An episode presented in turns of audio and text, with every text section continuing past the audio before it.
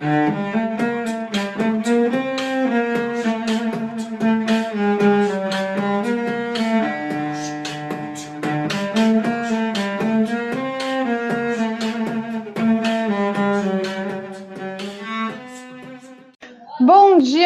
tarde, boa noite para você que é torcedora, para você que é torcedor do Santos Futebol Clube. Hoje eu estou completamente excluída nesse programa, sou a única de fora da família Nascimento, porque hoje temos, como sempre comigo, Isabel Nascimento, eu que sou Anitta Efraim, né, deixa eu falar meu nome, e também Caio Nascimento, eles não são parentes, mas enfim, tá tudo bem, os dois estão aqui e eu também.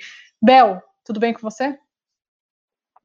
Tudo bom, Anitta? Tudo bem para todo mundo aí? Bom dia, boa tarde, boa noite. Daqui a pouco vem meu pai e a gente exclui a Anitta aqui para ficar todo mundo nessa, nessa família maravilhosa. Aliás, eu não posso falar que vem meu pai, porque senão as pessoas efetivamente pedem meu pai, porque elas queriam que esse canal fosse dele. Mas o senhor Antônio, nesse momento, ainda não sabe fazer, não sabe mexer nesse tipo de coisa. Bom, hoje a gente está aqui com o Caio Nascimento, dono da base toda, né? O cara mais corneteiro que a gente. Anitta, como que foi? O Caio participou de um podcast, ficou 50 minutos criticando o Santos, foi isso? Foi isso que aconteceu. Foi, é outro podcast. Hum. Agora acho que a gente vai ter novos 35, 40 minutos de muitas críticas, mas ele participou do podcast Olheiros para falar sobre a base do Santos. 51 hum. minutos de pura corneta. Já, já aviso. Ouçam, mas já estejam preparados. Pode se apresentar e se defender, Caio? Por favor. Eu já tô acostumado a me defender da Anitta, porque se ela falar que eu corneto Santos, ela me corneta, tá ligado? Então, então, essa menina é complicada. Não sei como é que você aguenta ela, Bel, porque Obrigada. tá louco, viu? Eu sou pago, é, quem me dera. Tá bom, né? Ai, Mas meu nome é Caio Nascimento. Como a Anitta falou, eu gosto muito de base, né? Fala um pouquinho de base aí. É, já falei algumas vezes com vocês sobre base e nesse último podcast foram 50 minutos. Não foi só de corneta, tá? Teve algumas coisas boas também, uma, alguns elogios, mas é que assim, nem sempre dá para elogiar, né? Como tiver que criticar, a gente critica, né? Bom, mas hoje a gente vai falar mais de Libertadores, né? A base na Libertadores, a, o Santos na Libertadores, porque na quinta-feira, 11 horas da noite, um horário bem maravilhoso, começa o retorno da Libertadores para o Santos. O Santos é, já está no Equador e vai jogar contra o Delfim é, que é o time mais fraco do grupo. O Caio ele tem um texto que a Bel vai colocar aqui na descrição do canal e eu vou colocar na descrição do podcast com a análise que o Caio fez de todos os times que o Santos já enfrentou e vai enfrentar novamente. Caio, qual que é a sua perspectiva para esse jogo e já de cara qual que é a sua escalação ideal? E mais uma pergunta, porque eu gosto de fazer várias em uma. Lucas Lourenço, na sua opinião, deveria ser titular ou você tem gostado da maneira como o Cuca tem lidado e colocado ele mais para o final do jogo para não queimar o menino logo de cara?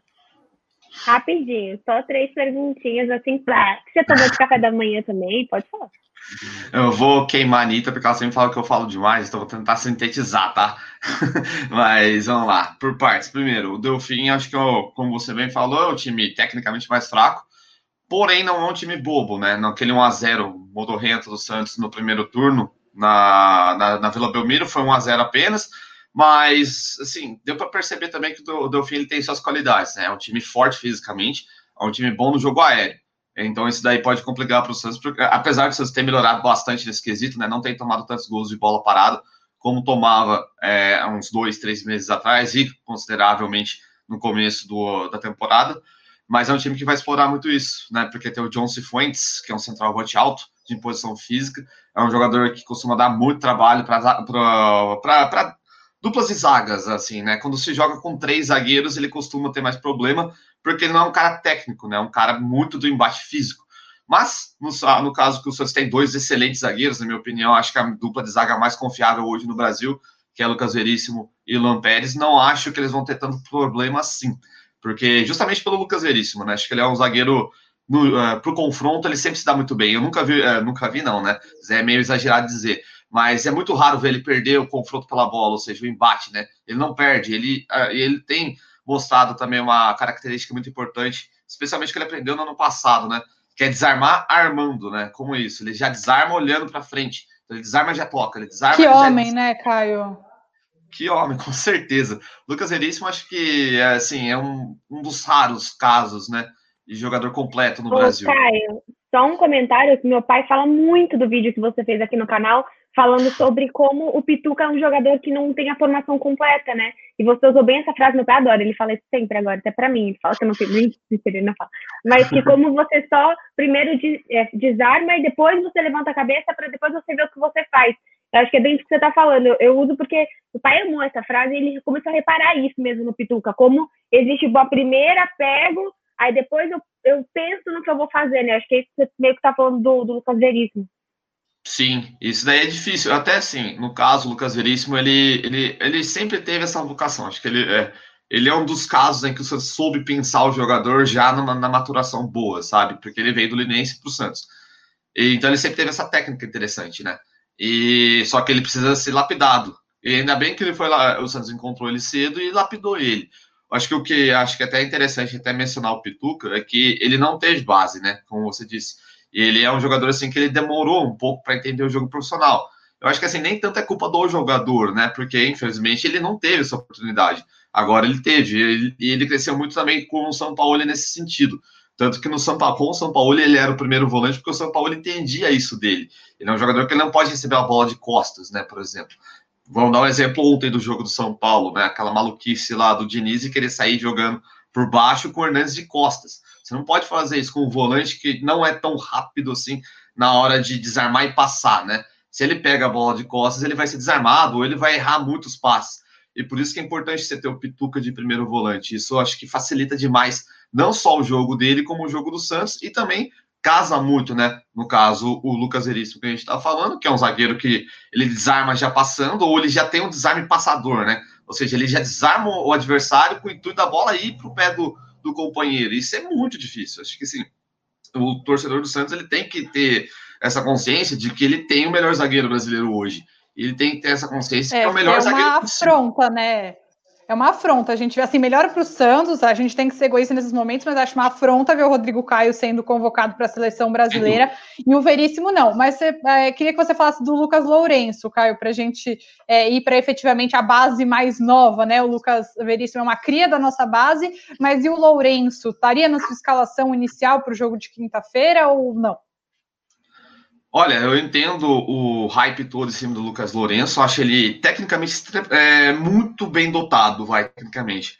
Só que eu não acho que ele ainda está pronto, tá? É, até teve uma discussão recente, eu abordei isso no, numa das minhas participações no podcast do Olheiros, é que o Lucas Veríssimo ele ainda está muito longe do corpo do jogador profissional.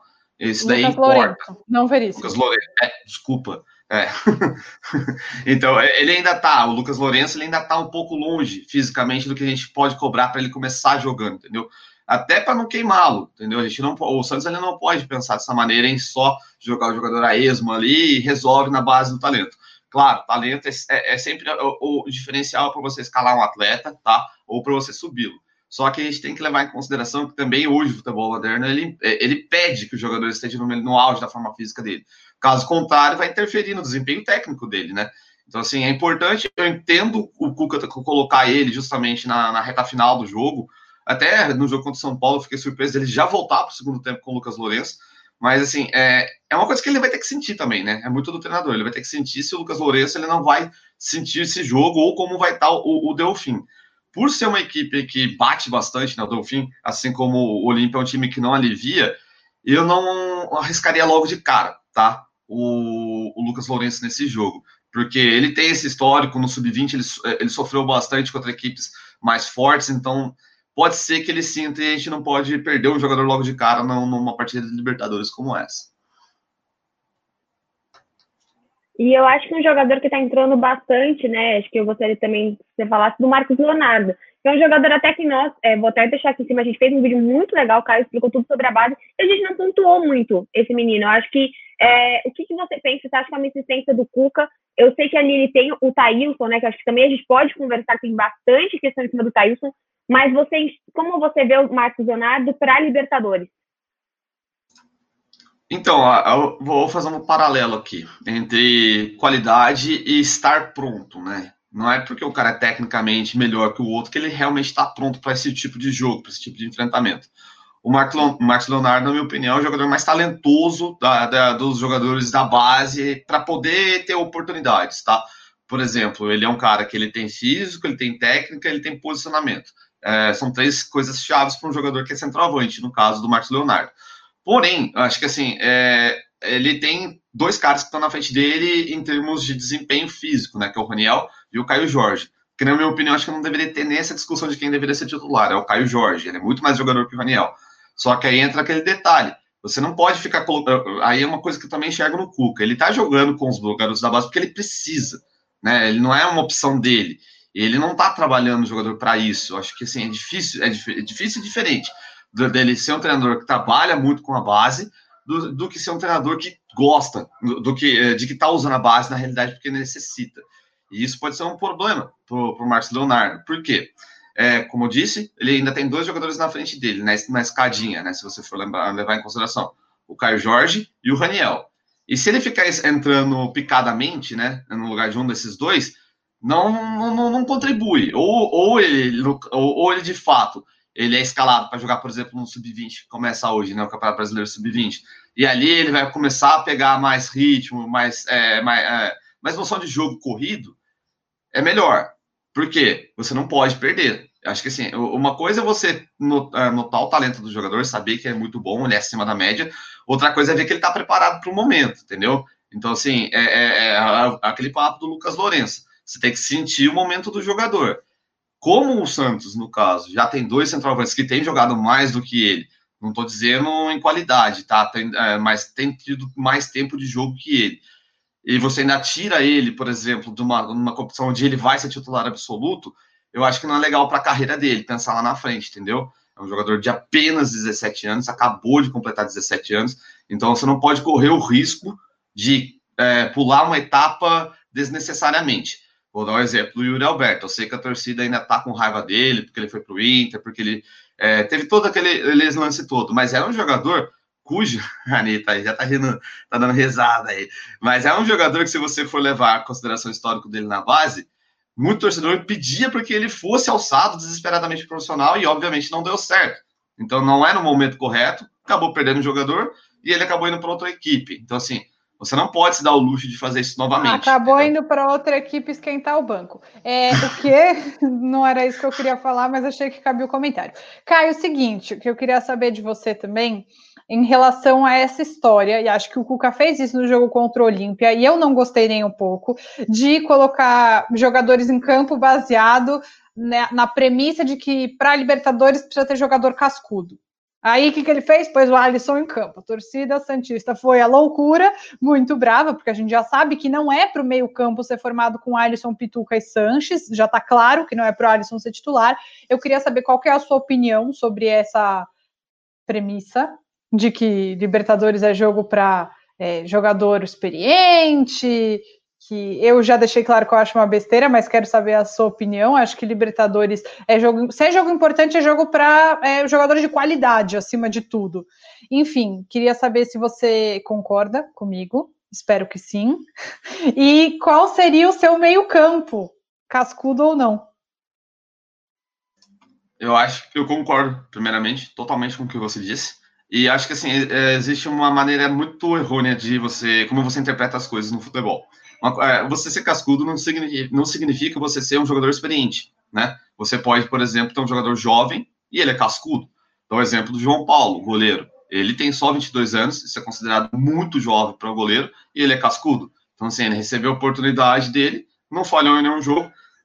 Olha só, já secando ele já, né? Mas é, ele literalmente recebeu uma, uma, essa oportunidade para substituir o, o, o Vladimir e não sentiu o peso, por enquanto, da camisa é um jogador jovem. Você é, leva, pode levar em consideração também o Rodrigo, recentemente. Tudo bem que ele é um extra classe, né? É muito raro você ter um Rodrigo, por exemplo. Mas ele é muito jovem. É acho que o gol mais bonito que eu já vi em estádio em Libertadores foi do Rodrigo no 3x1 contra o Nacional, que ele pegou a bola lá no meio do campo driblou todo mundo e fez um golaço de cobertura. Então, assim, idade não significa ser cascudo, né? Então, assim, é, acho que assim, você não tem que levar isso em consideração. É, o que importa aí já é outra coisa, né? É como o jogador está no momento. Se ele está muito bem mentalmente, se ele está muito bem fisicamente. Tecnicamente, eu acho que isso daí não é um problema na, quando se fala de base do Santos. Tecnicamente, eu acho que o Santos tem uma das melhores gerações na sua base, isso nunca foi problema. o problema que eu sempre corneto, né, é que o Santos ele não estrutura bem seus atletas, tá? Mentalmente e fisicamente. Porque isso que acaba atrapalhando, por exemplo, alguns jogadores de desempenhar em alto nível ou corresponder ao alto nível que eles já desempenharam na base. Esse é o único defeito que eu vejo, de fato, hoje na base. E é um defeito grande, porque exige um tratamento ou um projeto a longo prazo. E a gente sabe que o Santos sofre com isso e não tem dado a devida atenção nisso. Por isso que aqui, é, acho que isso casa com a minha explicação, como que você disse, de Libertadores precisar de jogador experiente ou cascudo.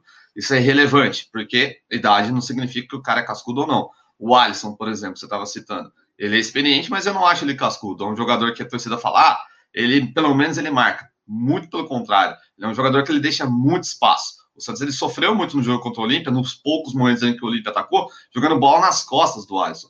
Isso não significa que ele marca bem. Uma coisa é você desarmar, outra coisa é você analisar, por exemplo, por frame, né? De um vídeo. Você vê, ah, não, olha esse carrinho que ele deu. Tá, mas era para ele estar tá ali dando esse carrinho, entendeu? Isso daí é uma coisa que também precisa ser muito questionado com, relação ao desempenho dos atletas. Com relação a esse jogo, especificamente contra o Delfim, Acho que ele tem que manter a espinha dorsal, continua com o, o Pituca de primeiro volante, porque você não pode tirar ele dali, é a função dele. Ele já provou por A mais B ali que ele pode afundar entre, entre os zagueiros, sair a bola ali, ele consegue ocupar os espaços nas costas dos laterais. Ele é associativo, ou seja, ele está onde a bola está, ele participa do jogo, ele participa da construção. Então, assim, é importante você ter um cara desse tipo, até porque ele ativa o Sanches, né? Quando, por exemplo, quando joga Alisson, Pituca e Sanches, primeiro que o Pituca ele tá de segundo volante, ele recebe a bola de costas. E não, como eu falei lá no comecinho, isso não é bom para ele, porque ele não consegue receber a bola, virar e dominar, ou receber a bola e já passar de, logo de cara. É uma coisa que ele não aprendeu na base, então isso influi ainda no jogo dele. Posteriormente, ele pode desenvolver essa característica, mas agora não dá. Então você tem que escalar ele onde ele é melhor. Então ele de primeiro volante, ele faz essa e ele tem um passe muito bom, ele faz essa bola chegar com mais qualidade ao Sanches, tanto é que o Sanches jogou muito bem nessa última partida contra o Botafogo. A bola chega no Sanches, que já é um jogador que consegue receber a bola de costas e desenvolver algo dali. E, partindo disso, eu iria, no caso, Pituca, Sanches e daria mais uma chance para o Thailson, porque ele jogou bem como interior. O que, que é o interior? É um jogador que ele joga pelo meio campo, por dentro. Ele não vai, né? Pela ponta, ou seja, ele pode, claro, explorar os espaços. É um 10? Basicamente. É, é, é, ele, ele não tem essa característica de, de, de, segurar o jogo, né? Por exemplo, vamos dar um exemplo de um 10 clássico hoje no Brasil, vai. O do Alessandro, por exemplo, de parar a bola, segurar, olhar o jogo, pá, dar aquele passe. Não, não é característica do Tailson. Mas ele consegue, por exemplo, receber a bola entre as linhas, né? Ou de costas, e driblar o zagueiro ou o oponente que está marcando ele, mas por dentro, entendeu? É uma coisa que você pode fazer na ponta, né? Mas isso daí você coloca ele, daí você fala de interior porque ele faz isso por dentro. Então é importante você ter um jogador que carregue a bola. Aí não depende tanto, por exemplo, do, do Pituca toda hora fazer o área a área, né? Da defesa até o ataque. Isso é importante? É importante. Mas há momentos no jogo que você não pode fazer isso. Por exemplo, quando você está sendo pressionado, você faz isso, você perde a bola, toma um contra-ataque. Então, se você tem um Thailson que sabe carregar a bola por dentro, é importante. É, a torcida tem um pé atrás com o Thailson, eu entendo, porque mu muito do que ele foi utilizado até pelo São Paulo foi na extrema, né, na ponta, e ele, ele, ele é muito irregular ali, mas ele sempre foi um camisa 10, né, esse jogador de interior na base. Então, acho que sim, isso é um mérito do Cuca por ter enxergado isso, por ter conversado com o jogador. O jogador deve ter, ter explanado isso para ele. E ele jogando ali como interior, ele foi bem. Ele foi bem contra o esporte, nisso, vocês ganham de 1x0 lá na Ilha do Retiro. Ele entrou bem no jogo contra o. nesse último jogo contra o Botafogo, fazendo essa função por dentro. Então ele é um cara que ele tem uma característica diferente, tanto do Pituca quanto do Sanches. E isso é importante você ter no meio campo. Três jogadores. Se você vai jogar com três jogadores, os três eles têm que ser diferentes. E são diferenças que se completam. Não aquela diferença que, por exemplo, como a gente tá, o sempre Corneto critica com relação a você ter apenas um jogador para destruir e, e para criar. Você já está em menor número, né? Porque o, o Del Valle ele joga. Del Valle, o Delfim, ele joga no 4-4-2. Então você vai ter um jogador a menos no meio campo. Então você não pode ter um jogador que só cumpra uma função restrita e não participe do jogo, entendeu? Sim, é, falando aí de meio campo, a torcida gosta muito também, além do, do Thailson, que tem as suas críticas, eu, por exemplo, tinha uma visão errada. Eu achei que ele fosse ponta e que o Cuca estava utilizando ele tipo Arthur Gomes um cara que é ponto e o Cuca estava utilizando como meio. Eu já estava criticando de maneira errada, por isso que é bom sempre a gente é, se informar. E também em questão do Ivonei, a torcida pede muito, ele entrando em momentos críticos, jogando pouco. Eu queria saber a sua opinião. Ele está entrando é, para você na posição correta e você utilizaria mais ele? Você acha que ele está também como talvez o Lucas Lourenço, ainda não tão preparado? Que ele está caindo nas graças da torcida, né? A torcida gosta muito do Ivonei. Eu acho que a única posição errada do Ivonei é jogar de goleiro. Porque, assim, ele cumpre funções com uma facilidade absurda. Eu acho que ele é o jogador mais preparado dessa nova safra do Santos, essa safra de ouro do Santos, que era a geração anterior do Rodrigo, né? A do 02. Então, assim, eu acho ele muito acima da média, tá? E acho que, assim, é, não é porque ele é muito acima da média que o momento. Daí eu volto aquele papo, né? Que o mental, o físico dele estão acompanhando. Ele até, eu acho que o mental do, do, do, do é o mais preparado também com relação aos outros companheiros dele, de, de base, de, gera, de geração dele. Tecnicamente, como eu volto a falar, não tem muito o que cornetar, porque é uma geração muito técnica que o Santos revelou. Ele é no meio campo que ele pode jogar de primeiro, segundo volante, ele pode ser armador, não é o forte dele, mas ele pode desempenhar esse papel. Ele chega muito bem no ataque, né? O jogo contra o Botafogo ele quase fez o gol, ele pisou na área. É raro você, é raro não, né? Tem sido raro no Santos a gente ver um meio-campista que pisa dentro da área e ele fez esse, essa jogada no último jogo contra o Botafogo. Eu, eu gosto dele, acho assim que ele vai acabar ganhando mais tempo, mas é importante você dosar, tá? É, seria uma surpresa interessante, mas ele, é, ele recém completou 18 anos, né? Então, assim, é, a gente sabe como é que é o torcedor brasileiro. Se, é, já, eu já ouvi gente até reclamando no Twitter, pô, ele não fez o gol contra o Botafogo, no gol da vitória, ele é ruim, não sei o quê. Cara, foi a única oportunidade que ele teve, ele entrou no último, praticamente no último momento do jogo e ainda conseguiu criar uma jogada, entendeu? Então você tem que ter, você tem que ter mais paciência. Jogador novo, você tem que ter muita paciência. Eu acho que é por isso que o Cuca, às vezes, ele tem esse receio de dar mais tempo, não só ao Ivonei, como ao Marcos Leonardo, como ao Sandri, como ao Alex, etc. Porque ele sabe que, como, é, como o torcedor brasileiro, ele é muito imediatista. Como torcedor, não só do Santos, mas é, os outros torcedores dos times grandes da Série A têm sido imediatistas com os jogadores da base.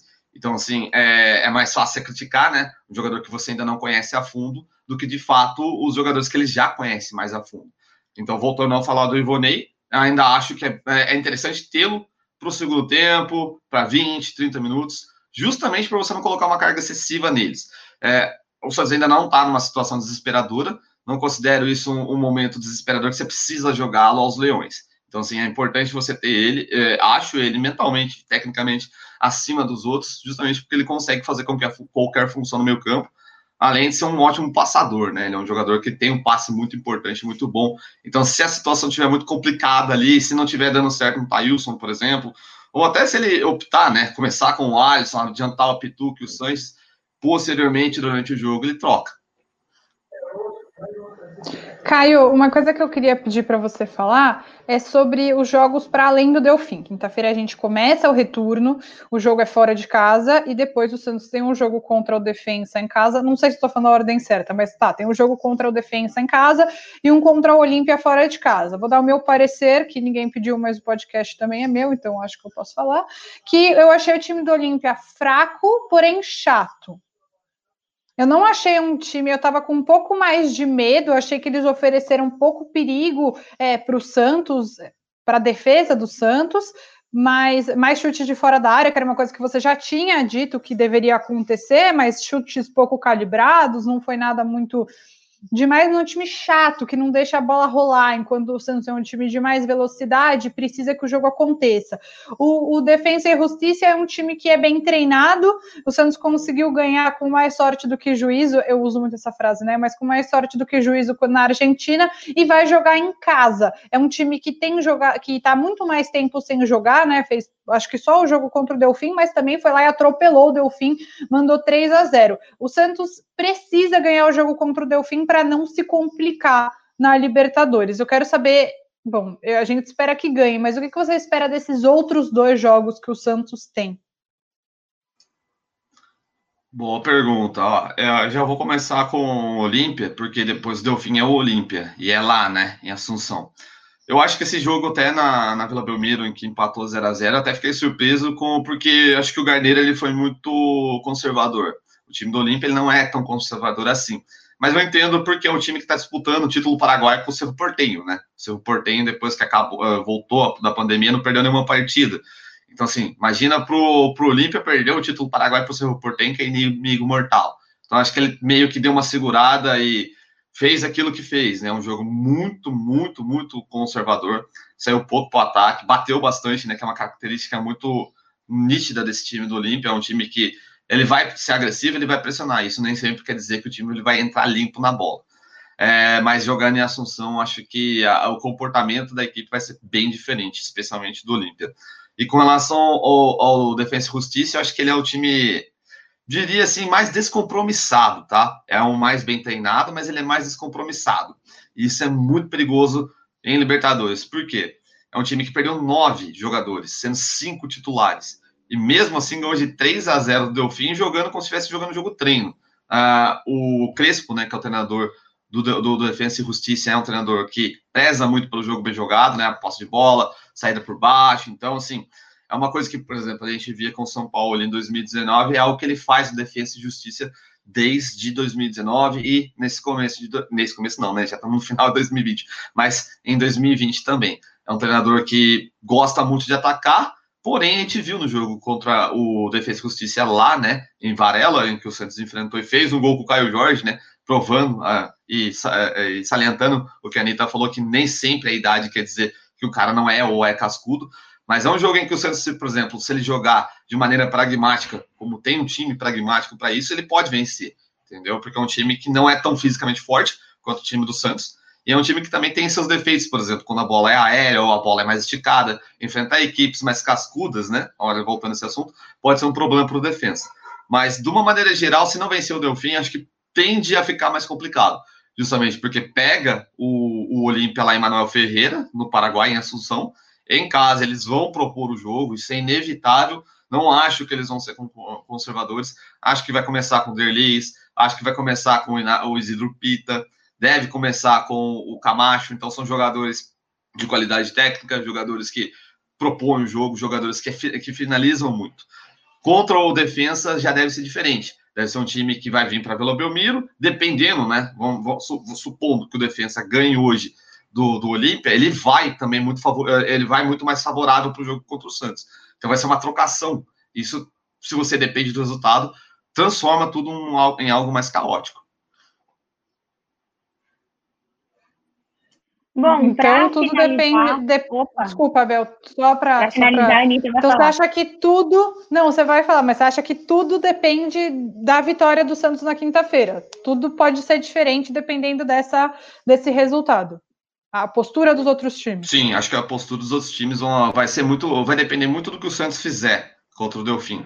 Ah, porque o Delfim, na minha, na minha visão, é um time que praticamente ele já está eliminado, né? Já perdeu, já perdeu para o Santos, já perdeu para o Olímpio, já perdeu para o Defensa. Então, assim, é um time que, de fato, já tomou, né? Sapatada das outras equipes. E é um time que, se de fato, é, vamos dizer, que o Santos se, se, se estrepe contra um time desse, e o Santos é o time mais forte da chave, é o time que tem o mais nome na chave, ele dá mais armas, né, para o adversário. Ou seja, eles vão jogar no erro do Santos, não o contrário.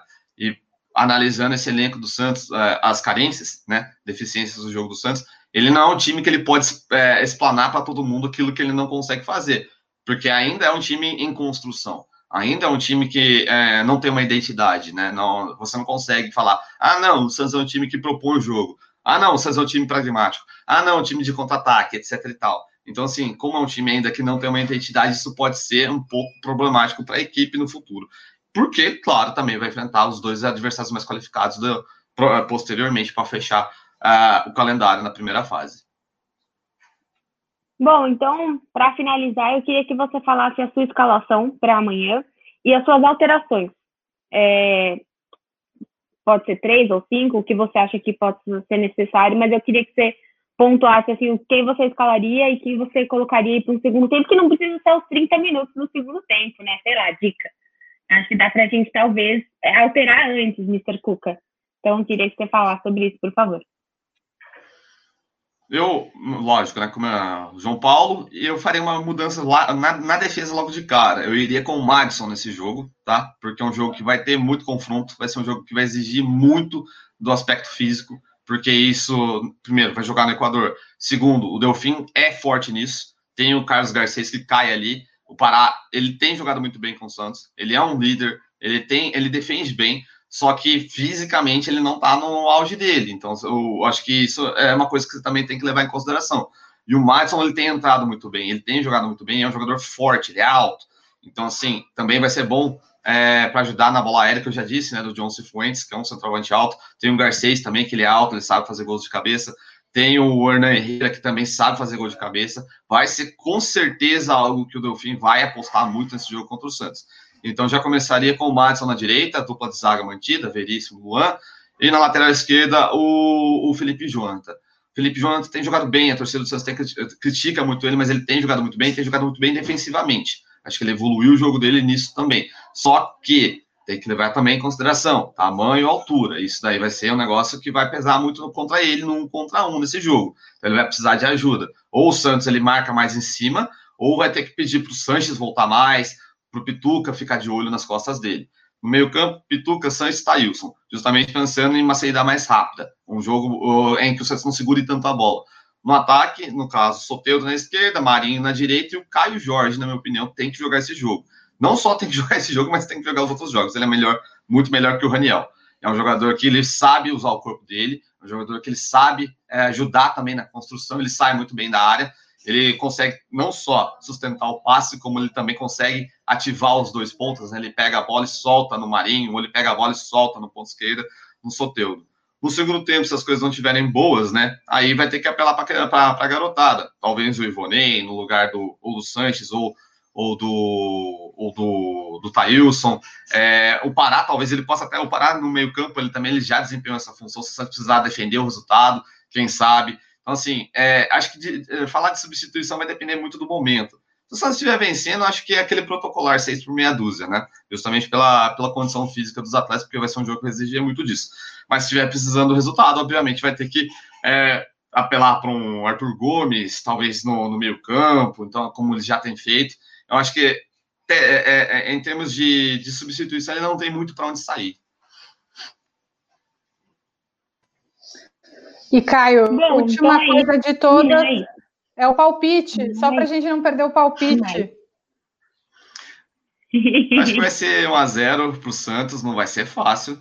Não é porque o time dos caras é muito bom, não, longe disso, acho que é um time nota 5 no máximo, mas é justamente, né, o Santos, é, eu, eu, tenho, eu tenho mais temor pelo que o Santos é, é, é, não, às vezes não é capaz de fazer, ou, ou, ou, pelo fato do Santos ser um time muito irregular, né, isso é, a gente entende justamente pelo ano, todas, todas as coisas que aconteceram com o Santos, transformou o Santos num time extremamente irregular.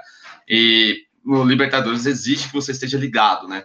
Então, assim, é, os times sul-americanos, eles sabem muito bem como pressionar os times brasileiros, né? Acho que é uma coisa que ainda o brasileiro não aprendeu, né? Ter nervos de aço quando você joga Libertadores. Isso não quer dizer que o cara tem que ser experiente, mas é um cara que entende o jogo. Oi? O, o primeiro jogo, o jogo, o primeiro jogo não, o jogo da semana passada contra o Olímpia, a gente perdeu principalmente no psicológico, né? Tava nítido que o Santos não estava preparado para jogar no nível de uma Libertadores para bater, para bater não, né? Para apanhar e ter a, a, consciência. Até eu acho que o Sanches foi o, o, capitão e ah, mas já que a gente não finalizou mesmo, eu queria saber, você manteria o Sanches como capitão é, tem gente que fala que ele precisa para ele é, melhorar, tá? Eu acho que até a questão de ser um campeonato sul-americano, possa questão da, da, do idioma e tal, você manteria?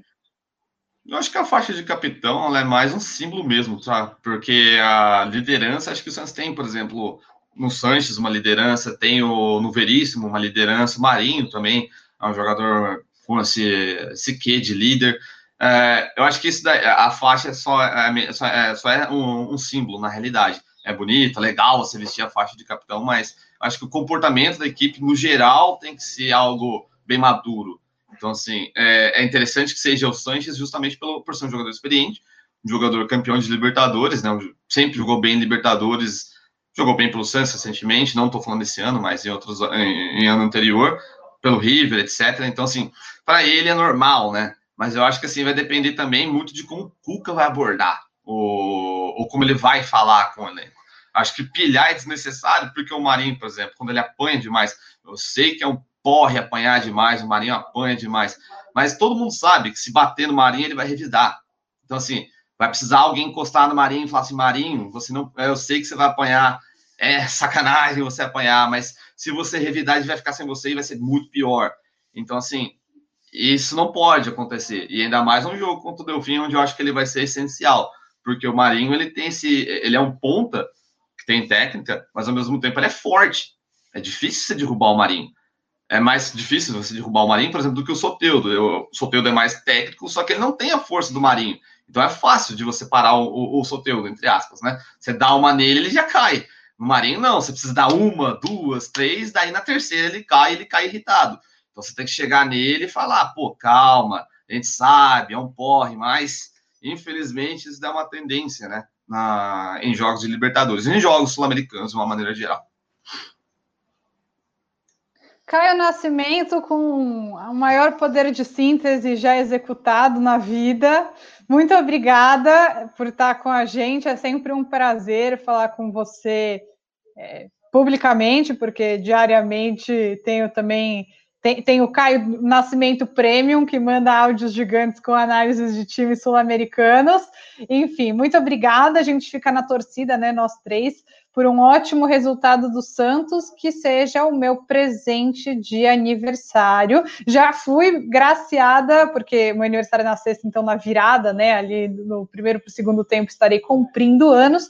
Já fui agraciada por saber que Alisson não será titular nesse jogo. Não estou feliz que ele lesionou, não torço pela lesão de ninguém, obviamente, mas Pituca de primeiro volante é o que esperamos de Cuca nesse jogo. Caio, obrigada e até a próxima.